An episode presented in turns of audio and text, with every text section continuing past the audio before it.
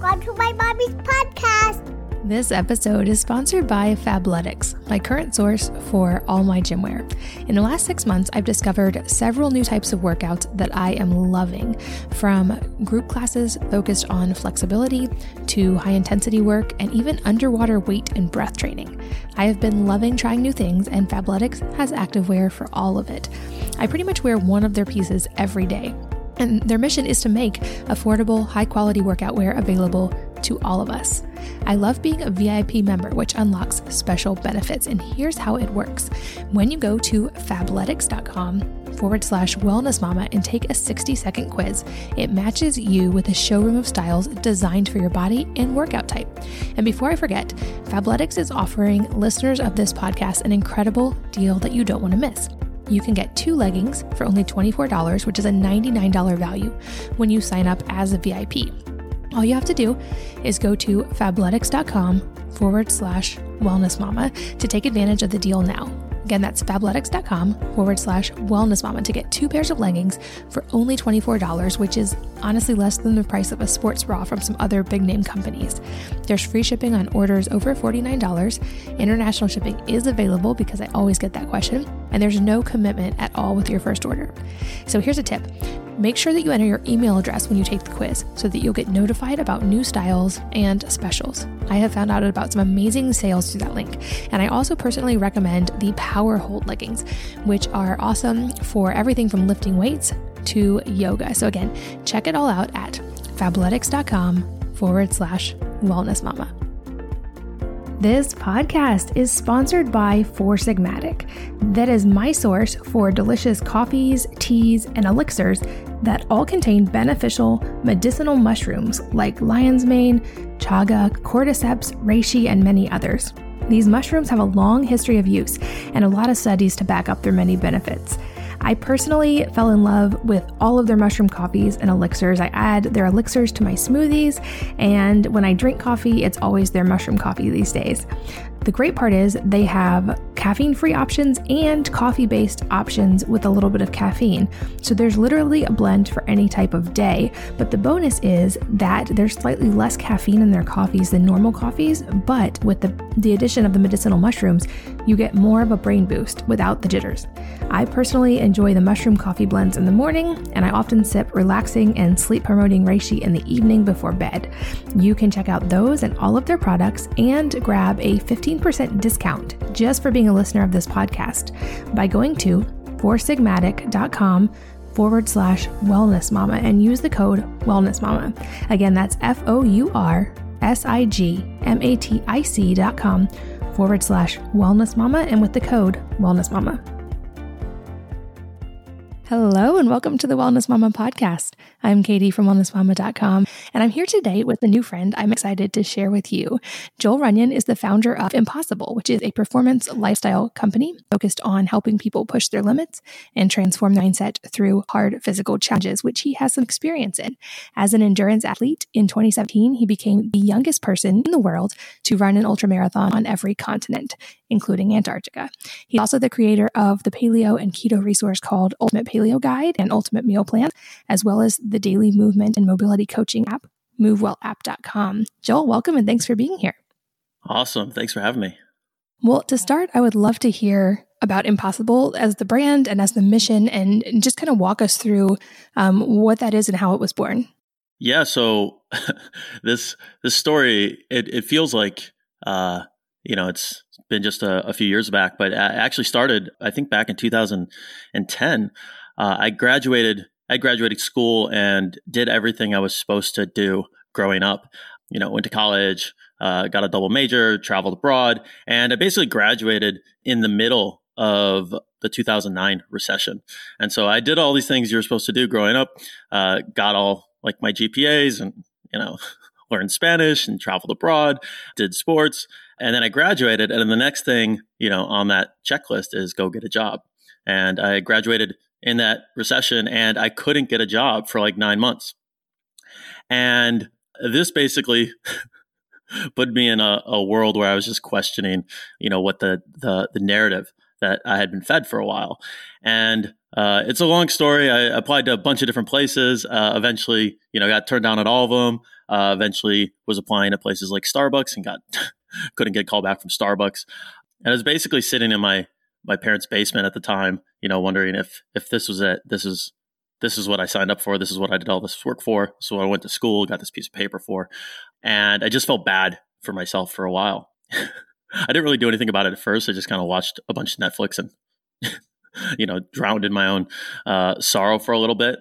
But I was writing down all these things that I, I wanted to do. I was still pretty aspirational about these things I actually wanted to do. And I saw some friends of mine, you know, starting businesses, getting jobs, traveling the world. And I wanted to do all these things, but I couldn't even get a job at Starbucks, and everything seemed really impossible for me. And so uh, while I was watching Netflix, I was kind of like making this list uh, for a while. And uh, I think I ended up eventually running out of Netflix shows to watch. It was 2009, 2010, uh, not a lot of stuff on there. And eventually, you know, I, I finished, you know, kind of escaping into the world uh, of Netflix and took another look at my list. And all the stuff on my list still seemed pretty impossible. I didn't have any money. Uh, I couldn't travel the world. I, I couldn't start my own business. I could barely, you know, I couldn't even get a job. But one of the things on my list was run a triathlon. And I didn't have an excuse for why I couldn't run a triathlon.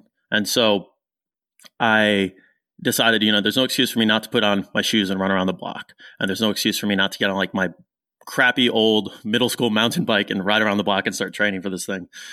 And so, even though I didn't know anything about triathlons, I decided I was going to sign up and do it. And I signed up for an indoor one at Lifetime Fitness because I didn't want to drown in the open water swim of a normal triathlon.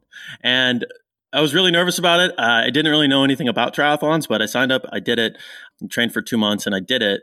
And I remember thinking at the end of that, you spent so much time telling yourself that this was impossible. What other things out there could you actually go out and do if you just trained for it and went for it? And so that kind of became like the, the inciting incident uh, for me to go out and like start looking at the, at this list that I had made that I thought everything felt impossible, but like what if I went out and actually tried to do it? And so that was kind of the origin story. And so from there, I just kind of started uh, challenging myself to do longer and longer races. I started realizing once I started pushing myself that I could go a lot farther than I ever anticipated. And then I took that same type of mindset and applied it to like my job search and then eventually how i approached um, a couple of the first jobs i was able to actually get and work my way up and then eventually you know leaving and starting my own stuff. And so impossible yeah that that's that's kind of uh, the origin story of impossible but uh, kind of the mission of impossible is to use hard physical difficult challenges uh, to transform your mindset and transform the way you both you know see yourself but also see the world. And you know, by putting yourself in those situations where they're hard, difficult, or you're not quite sure if you can do them, you push through and you're able to do them anyways. You kind of come out the other side with a different perspective on what you're capable of. And so uh, that was the origin story. But since, you know, I, have done a lot more, you know, I got, I, I basically tricked myself uh, through triathlons into becoming a runner, uh, started doing a lot of ultra marathons, ended up doing uh, several different races uh, for charity. And I think to date we've raised almost three hundred thousand dollars for different educational nonprofits. So um, that's kind of you know it's been uh, eight or nine years or so, but that's like the quick uh, you know couple minute overview of uh, how it got started. I love that story so much. And I love that you are doing this also to help charities as well um, and to bring awareness. That's amazing. For anyone who isn't familiar, so I've ran I've run a triathlon and that is to me a tremendous accomplishment. It's no small feat. You now run ultra marathons. Can you just define what that is for anyone who doesn't know? an ultra marathon is anything beyond a normal marathon. So if you uh, if you run a if you run a normal marathon and then you like run to run home or you run to 7-Eleven or anything, it's technically an ultra marathon. But typically, most ultra marathons are anywhere between a 50k, which is about 31 miles, and a 100 miles. But now people are getting crazy and they're like, people are doing 200 mile races, uh, you know, multi day races, and you know, kind of once you dive into this world people get really, really nutty really quick. Uh, but typically, a ultra marathon starts at 50k and uh, it will go, you know, as far as people will let it go. What's the longest one you've ever run? So the longest that one that I did was the 100k in Antarctica. Wow! So you picked the coldest place to run the longest. Yeah, yeah. So it was it was 62 miles. I think that was that one. So, but yeah, like what, once you get into the space, it's like okay, it's like 100k, but there are definitely people who do 100 mile races all the time, and then it just raises your your sights on what's possible and what people actually do out there. And that was one of the mind blowing things for me was, you know, I had kind of capped myself before I ever got in this world. I was like, I don't even know if I can do a a triathlon. And so I didn't even do a like a sprint triathlon. I did an indoor triathlon. And once you once you kind of peek into this world, it just keeps going and going and going, and you realize uh, what people are capable of when they when they decide to do it. Yeah, that's amazing. And another thing you mentioned that I think it's important to talk about a little bit more is the education side. How you went to college, got the double major, you checked all the boxes you were supposed to check. And I've heard this story so many times, and it's something I think about quite a bit as a parent now because I'm going to have kids before too long who are at the age of deciding to go to college or not. And I get the feeling that the education system has drastically changed even since we were there, and certainly since our parents were there.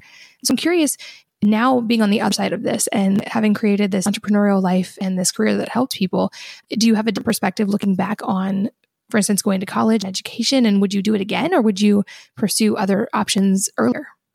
So the way I've said it for for myself is I think we're like the last few years where you could kind of make the case for college. I feel like uh, even even since I graduated, college has gone up dramatically, and I just don't see the ROI on it. Like from a financial, like people want to talk about, okay, there's an experience and, you know, you could talk about that.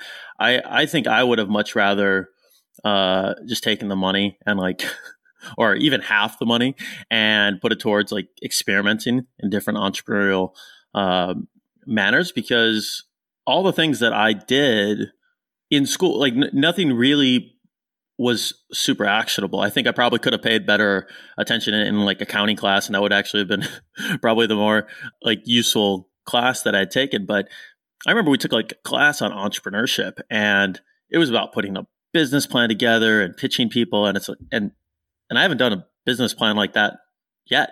Uh, you know, most of my stuff has been bootstrapped, and so it's been much more about like gaining an audience and, and building traffic and and and creating like products that people uh, resonate with. And so, for me, from an education standpoint, um, I think education, like a basic education, is really, really important. And that's you know the stuff that we do with Pencils of Promise, as far as making sure people in under resourced areas around the world have the chance to learn to read and do math and and you know learn these really basic skills that we kind of take for granted but then when it gets to this higher education and you know there's some places where i think be you know if you're going to be a lawyer you have to do what you have to do. If you're going to be a doctor, you have to do what you, you have to do. But for what I went to school for, and I, I kind of was one of those guys that went into school and I was like, I don't know exactly what I want to do. You know, all these careers that people have had picked out since third grade. I'm not one of those guys. There was never any messaging for that person, for me. And so I wouldn't have, I don't think I would have if I have the chance to go back and you know spend that money again and spend those four years, I think I would have done it in a different way. And you know, with costs going up the way they have, even since I graduated, I, I definitely don't think I would spend the money that they're that they're charging these days, unless it was a just a top tier school. And and at that point, you're just basically buying into the the group of people that you uh, you know the network that you want to be in. And so we can go. I've got this whole you know I've got a you know much longer rant on that, but um, I just don't see the ROI for the types of classes that I took, and I think there's a lot of other ways that I could have invested that time and energy and learned skills that were a little bit more practical. Yeah, I agree with you wholeheartedly on that. And as someone who was also a really good student and I was very good at the game of taking tests and all of that in in school, I like I did what I was supposed to do in the education side. And then in the adult world and especially in the entrepreneur world, I realized there were still a lot of skills I had to learn on the fly, and especially things like tolerance for failure and resilience because those things are not built in. At least they weren't built into my education, um, especially if you're a decent student and you don't have to fail very often. I feel like um, that's something that was really a big jump for me at the beginning of my entrepreneur journey and in parenthood because there's a lot of struggles built in there as well. And it's something I know you talk about quite a bit is, you know, building resiliency and how do you develop that tough mindset. And I think for all the parents listening, that's something really important to impart to our kids that are probably not getting necessarily from the education system. So let's talk mindset a little bit and how you were able to make that switch personally and then now how you help people do the same. Yeah, so so one of the, the the core things that I talk about is like trying to get people out of their head and into their bodies. And a lot of people have digital related jobs or they're doing jobs where they're sitting behind a computer all day or you know, even if they're not, they're looking at their phone all the time and we live so much of our lives in our head. And we have all these mental stresses that just live in your head. They're not like out in real life. And you know, even like 100 years ago, if you were like actually stressed at your job, uh, it was because you were doing physical labor or something.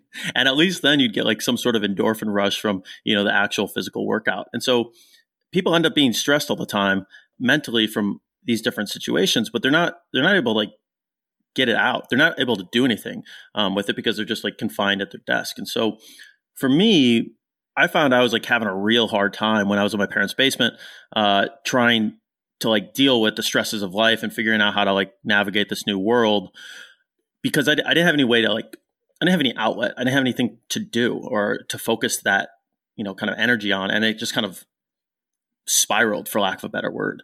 And so for me, what I, what I found is taking on these physically difficult, hard challenges does wonders for like one teaching you about doing hard things, whether they're actually physical or they're mental. Like when once I realized like I can go run 50 miles and it's really hard and at mile you know 30 and mile 40 and mile 45 I'm going to want to quit, but I can keep going anyways.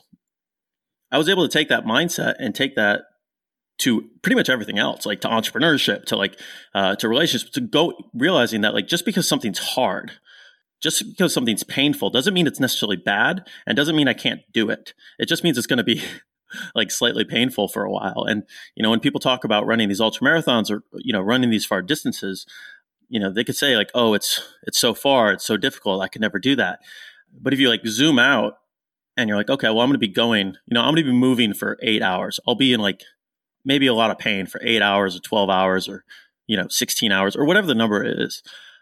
But it's just 16 hours it kind of tr- it, it transforms your perspective on what you're able to do and what you're able to deal with and when you go through those things and they're actually physically difficult where you're like i remember at mile 45 when like my back seized up and it like i didn't think i could keep going and i just wanted to go home and i quit and then i didn't you can take that reference point you can take that specific memory that that real life thing that happened and remind yourself in other areas of your life that I can go out and I can do this hard thing too. And so, you know, it, that's a lot harder to do if you never have like real physical experiences and you just live in your head or you live on your phone or you live in your computer. Um, and if you're able to like go out in the real world, have a real meaningful, difficult experience and be able to point to that, it's a reminder uh, to yourself that you can do hard things. And for me, that was the, that was the biggest thing. Like I still don't, you know, when I finished that first triathlon, part of me still didn't believe that I did it. I was like, no, you you couldn't do this. Other people could do this, but you couldn't do this. But then I had like the results list and I had the times and I pointed it on the sheet. I was like, well, actually, you know, no matter what you think about yourself, you just did that. So you are now the person that can do that type of thing. So what's the next thing that's on the list and what can you go do next?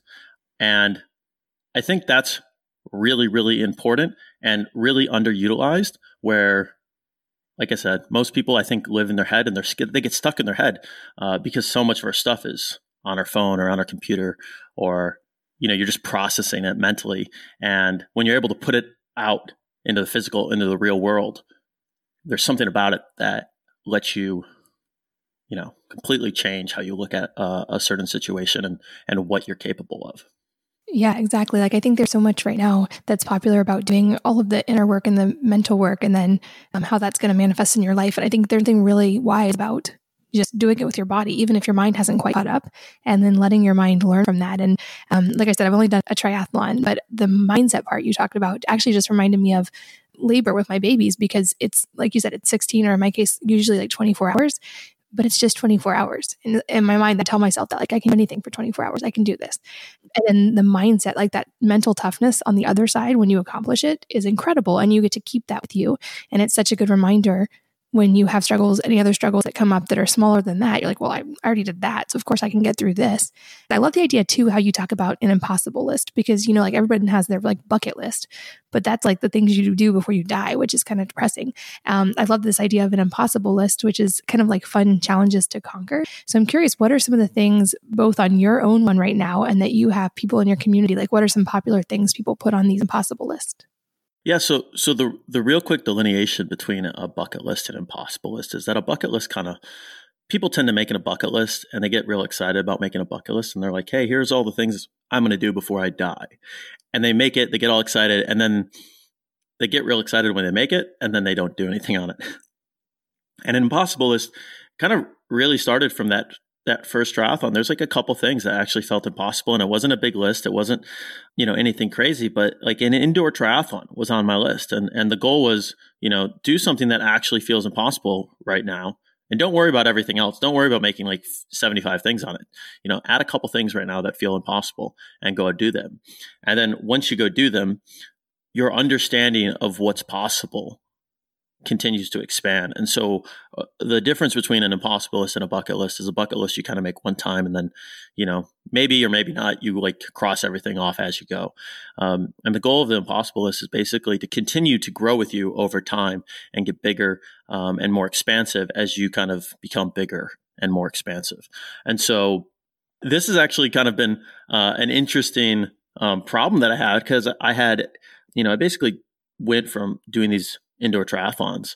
Uh, or I did one indoor triathlon, did a bunch of other triathlons, and got into running and ultra running. And I did all these ultra marathons on every continent, like we talked about a little bit. And now, one of the things that I've actually uh, struggled with a little bit is how do you do what's next after you do such a big thing? And so, you know, for for a lot of people in the community, a lot of people start off with the triathlon triathlon running kind of paradigm where they the nice part about the running community is it's set up in those stages where you could say, hey, I'm going to do a 5K, I'm going to do a 10K, I'm going to do a half marathon, I'm going to do a marathon. It's very gradual and it's very specifically well laid out. For me right now, uh, I've got a couple different races that are on my radar, but they're a little bit logistically difficult to coordinate and organize. So one of them is uh, called the Red Bull X Alps, and it's a race. It's an ultra running race slash paragliding race across like the Swiss Alps. It's like sponsored by Red Bull and it's awesome. And I don't even know how to paraglide, but uh, I'll learn it and I want to do it. And then there's like a seven day ultra marathon across Iceland that I want to do. And those are kind of like the next couple things uh, for me. But a lot of people in the space, uh, they'll, they'll start with different um, shorter races.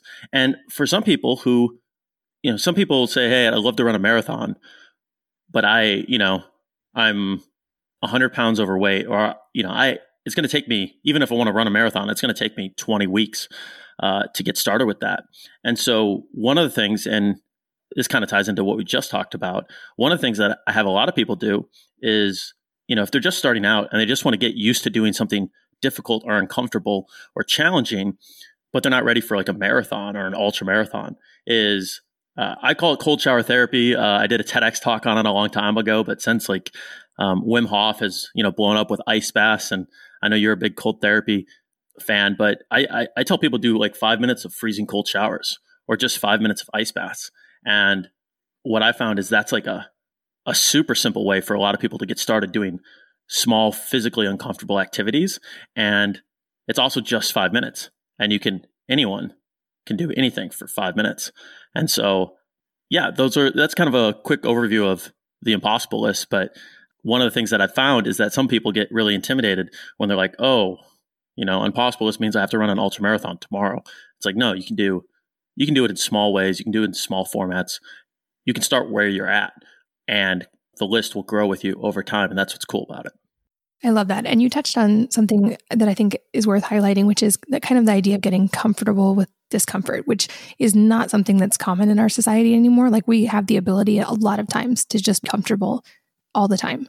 And I'm I'm so with you on the cold. I think actually it's been one of my best teachers because I was never great at meditation or like quieting my mind because it's just always going in a million directions. And when I get in, you know, 40 or 38 degree water, I'm instantly able to have singleness of thought and just breathe. And um, so it's been a great teacher for me. And it's also that mental teacher of that I can do this for five minutes and I'm not going to die from this. So I love that. Um, I'm curious what your, just out of curiosity, what your training regimen looks like, especially for some of these more obscure races where like it's paragliding or it's more than just running. How do you train for that? Well, the paragliding one, I don't know yet. I have, I need to go take lessons or something. But that's a as an interesting challenge where you're like, oh, I'm going to become a beginner again, and I'm going to be really bad at this. And I think that's always a little bit scary, especially once you've gotten slightly proficient at something to go be bad at something again and remember how it is to to look stupid and mess up a bunch. So right now, uh, my training regimen is just actually I really focused on just lifting weights a lot um, the last few years, but or the last uh, the last year probably. But while I was doing the ultra marathons, uh, this is something that's actually interesting. Is I launched this seven seven seven project a while back, and seven ultra marathons, seven continents, and we wanted to build seven schools. And I when I first started, I was just like, I'm going to just start running all the time.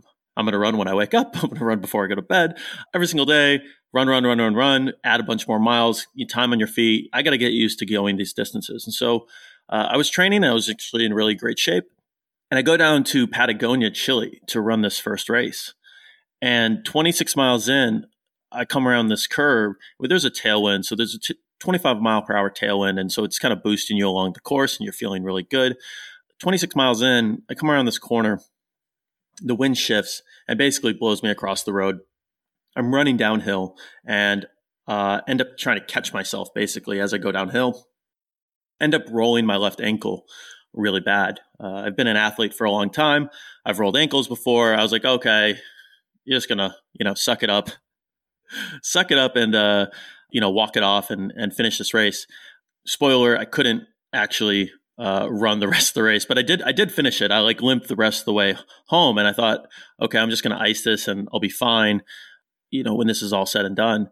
And uh, it turns out I got back back home after the race, and I went from running 20 miles uh, to barely being able to run like two blocks. And I was like, oh no, something's wrong.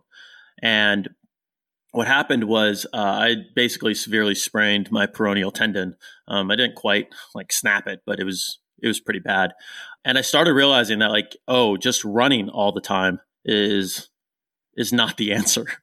And so what happened was I had to do six months of rehab uh, to get back to the point where I was able to run again.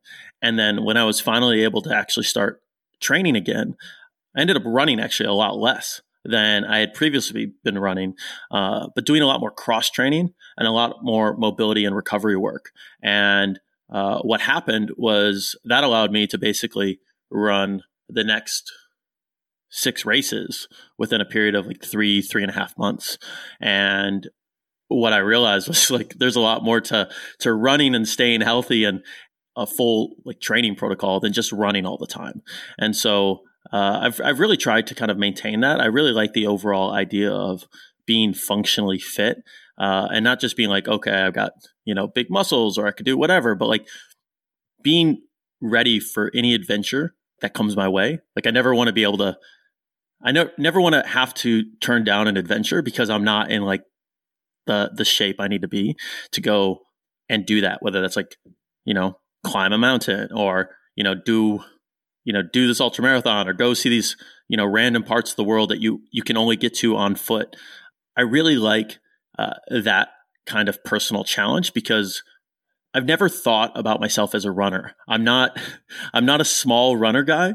Uh, you know, a lot of runners are, you know, five five and like 120 pounds or something like that. I'm like six foot two and 210. Like I'm a big dude. And so for me, like fitness and these challenges have always been about what can I find out about myself during these ultra marathons? And then two, what can I see in the world that I would normally never get a chance to see? And those two things combined are just it's a much better reason to me to be fit and to get into shape and to be able to be functionally, you know, healthy to do all these different things than just to be like, hey, I'm going to go flex in front of the mirror for, you know, like a, a couple hours. I, I like the the idea and the challenge of going out in the world and and doing these types of things. So I don't know if that answered your question, but that was a little bit of a, a ramble, if you will. It does. And as someone who also does not feel like a natural runner, and uh, pretty much anytime I run, I'm just like, oh, when is this going to end? I much prefer weight training. And I've read some interesting studies actually, and from coaches in different types of sports that are using really heavy weight training actually to train their endurance athletes or their sprinters because it's supposed to actually increase certain muscle fibers and the ability to I guess have increased endurance and fast twitch fibers. Have you seen any of that data or has that been true in your experience? Like are you are you able to get those same benefits without having to do as much endurance? Because I know there's also some data that extreme endurance and extreme cardio all the time can be de- detrimental over the long run as well. So I found that the weight training actually like muscularly balanced me out because I'm a very like like if you look at me I'm I'm I'm very quad and calf heavy. Like I've like very happy with you know the way I run even uh like I'm, I'm just a quad and calf heavy person. Um and what actually I found out, you know, this this freak accident that you know happened in Patagonia was really it was a little bit of a freak accident, but it was kind of just like waiting to happen because long story short, uh, I've I've super tight hips. I have kind of weak hamstrings and glutes. And so what was happening was my stride was getting off. And you know, this would have happened one way or another, but uh, basically one hip was tighter than the other. One stride is a little bit shorter, and it was it was basically I was just kind of reinforcing like once you have a weak muscular group or uh, like a specific area and you don't do anything to address it, uh, it just kind of kind of dig yourself a rut, if you will. And so uh, what happened when I started weight training was I started actually rebalancing myself a little bit. I started building hamstring and glute strength, and I started like actually changing uh, the way both my form and kind of how my my my overall running gait, like the performance of my overall running gait. And so uh, that on its own, like beyond, you know, people want to debate the, the the merits of you know strength training versus cardio and all this other stuff. And and for me, I found, and I think you're seeing a lot of runners really start to realize this is that it's really easy to develop bad habits while running.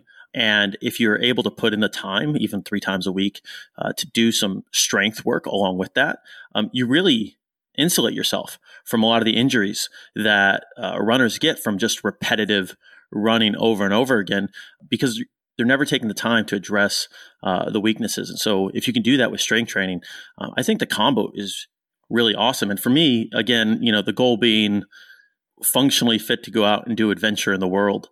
I need both. You know, like you need to be strong. You need to be able to have endurance capacity. And you know, just picking up a boulder and putting it down or, you know, being able to like lift something that's incredibly heavy, but not being able to run, you know, for 20 minutes, like that's not a good end result for me. So what I found is when I started doing that strength training and I started adding some mobility work on top of that, um, that kind of gave me the best of both worlds where it's like, hey, I'm able to do these you know hard endurance challenges but i'm also preventing myself from injury and i'm not really you know just letting myself create these bad habits without having to address them on a you know on a daily or a weekly basis that makes sense. And you also have the MoveWell app, right? Which is for the mobility and movement side. That helpful as well, especially for people who are training at that level.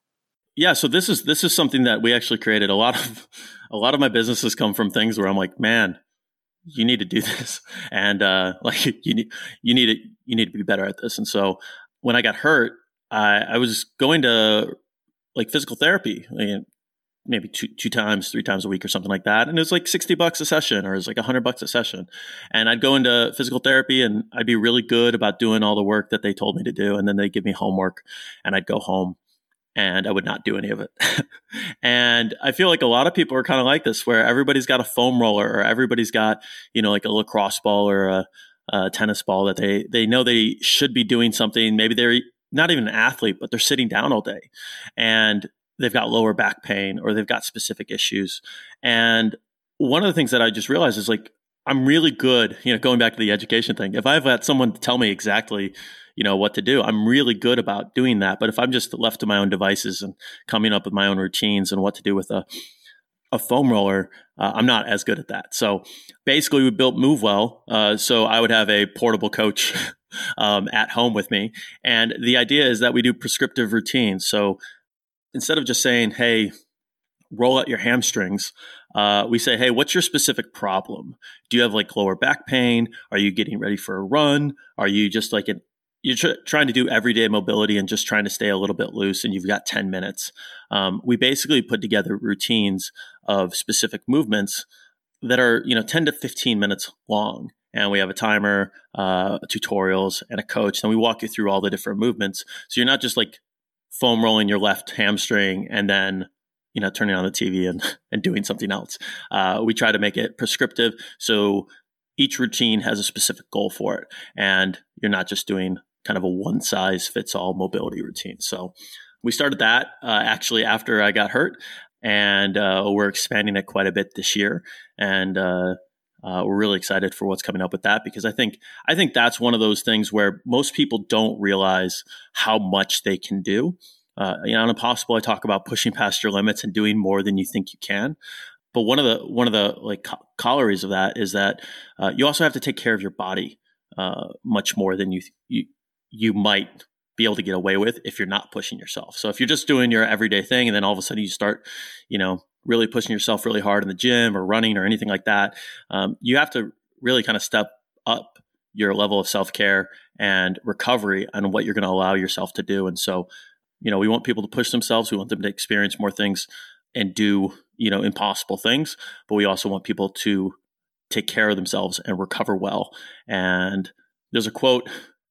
I'm not sure how accurate it is, but I like the I like the message of it, and it's there's no such thing as overtraining, just under recovery.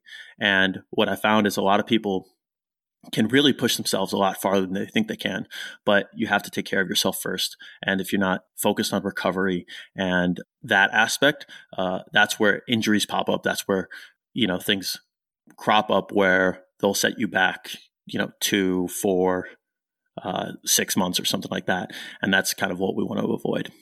And that's such an accurate, I feel like correlation to life in general is like, you know, you can push hard in any area, but you also have to put in the time for recovery and um, whether it be self care or to sleep. Like most people don't even prioritize sleep enough anymore. you know, I'm curious, do you have any sleep rituals? Because I guess training takes a pretty big toll on the body. Do you have anything that helps you sleep or maintain your sleep quality? Yeah. So I like, I really like to take cold showers before I go to bed something about it calms me down. Um, it's really hard to. I just moved to Texas, and it's actually really hard to uh, take cold showers here. I just got the the chili pad. Um, I still haven't set it up yet, but uh, I'm really excited about that. Um, and then I have uh, like sleep induction mats. I've got a couple different ones. I think I just have a general one, but then I just picked up the one from the AccuSpike guys, and I love that. That that was a game changer for me. And a sleep induction mat is basically just this mat with a bunch of little spikes on it. And something about it, it's the, it, it, it just forces me to uh, relax as I fall asleep. And then, you know, you lay on it for 10 or 15 minutes, then you roll off. So I literally have the chili pad like right behind me and I, I have to get it set up here sometime soon. But I'm excited about that. Um, and then the, the sleep induction mats to me were like when I was traveling, I was traveling for like two years straight, and I, and I travel really light. And the sleep induction mat was so important to me that I was like, I made it a part of just my packing gear, and it takes up a decent amount of space. So it's it, it wasn't like a small commitment to you know my overall luggage, but it was that important and it was that helpful uh, with me getting sleep on a regular basis that I decided to you know keep it keep it in rotation. Well, I mean, know where I stand, but you've got to get the chili pad out of the box. It's a total game changer when it comes to sleep. I love it. Like I, when I travel now, I, I, like miss it so much, especially if it's anywhere warm. I'm just like, oh, where's my chili pad? You like call the hotel up ahead of time. You're like, hey, do you have a chili pad you can set up for me? Because that'd be great. I have a friend who ships one everywhere he goes. Are you serious? Yeah. Wow. Completely. Yeah, I'm not quite to that level yet, but I love, love, love the chili pad. And they now have the one called Ooler, which might be the one you have that's um like you can program it i think from your phone um, but yeah total game changer when it comes to sleep but i would think the cold shower idea would be a similar like thing cooling your body temperature so anybody who doesn't have a chili pad they could try that to start with for sure This episode is sponsored by Fabletics, my current source for all my gym wear. In the last six months, I've discovered several new types of workouts that I am loving, from group classes focused on flexibility to high intensity work and even underwater weight and breath training. I have been loving trying new things, and Fabletics has activewear for all of it. I pretty much wear one of their pieces every day. And their mission is to make affordable, high quality workout wear available to all of us. I love being a VIP member, which unlocks special benefits. And here's how it works when you go to fabletics.com, forward slash wellness mama and take a 60 second quiz. It matches you with a showroom of styles designed for your body and workout type. And before I forget, Fabletics is offering listeners of this podcast an incredible deal that you don't want to miss you can get two leggings for only $24, which is a $99 value when you sign up as a VIP. All you have to do is go to fabletics.com forward slash wellness mama to take advantage of the deal now. Again, that's fabletics.com forward slash wellness mama to get two pairs of leggings for only $24, which is honestly less than the price of a sports bra from some other big name companies. There's free shipping on orders over $49. International shipping is available because I always get that question, and there's no commitment at all with your first order. So here's a tip make sure that you enter your email address when you take the quiz so that you'll get notified about new styles and specials. I have found out about some amazing sales through that link, and I also personally recommend the Power Hold leggings, which are awesome for everything from lifting weights to yoga. So, again, check it all out at fabletics.com forward slash wellness mama. This podcast is sponsored by Four Sigmatic. That is my source for delicious coffees, teas, and elixirs that all contain beneficial medicinal mushrooms like lion's mane, chaga, cordyceps, reishi, and many others. These mushrooms have a long history of use and a lot of studies to back up their many benefits.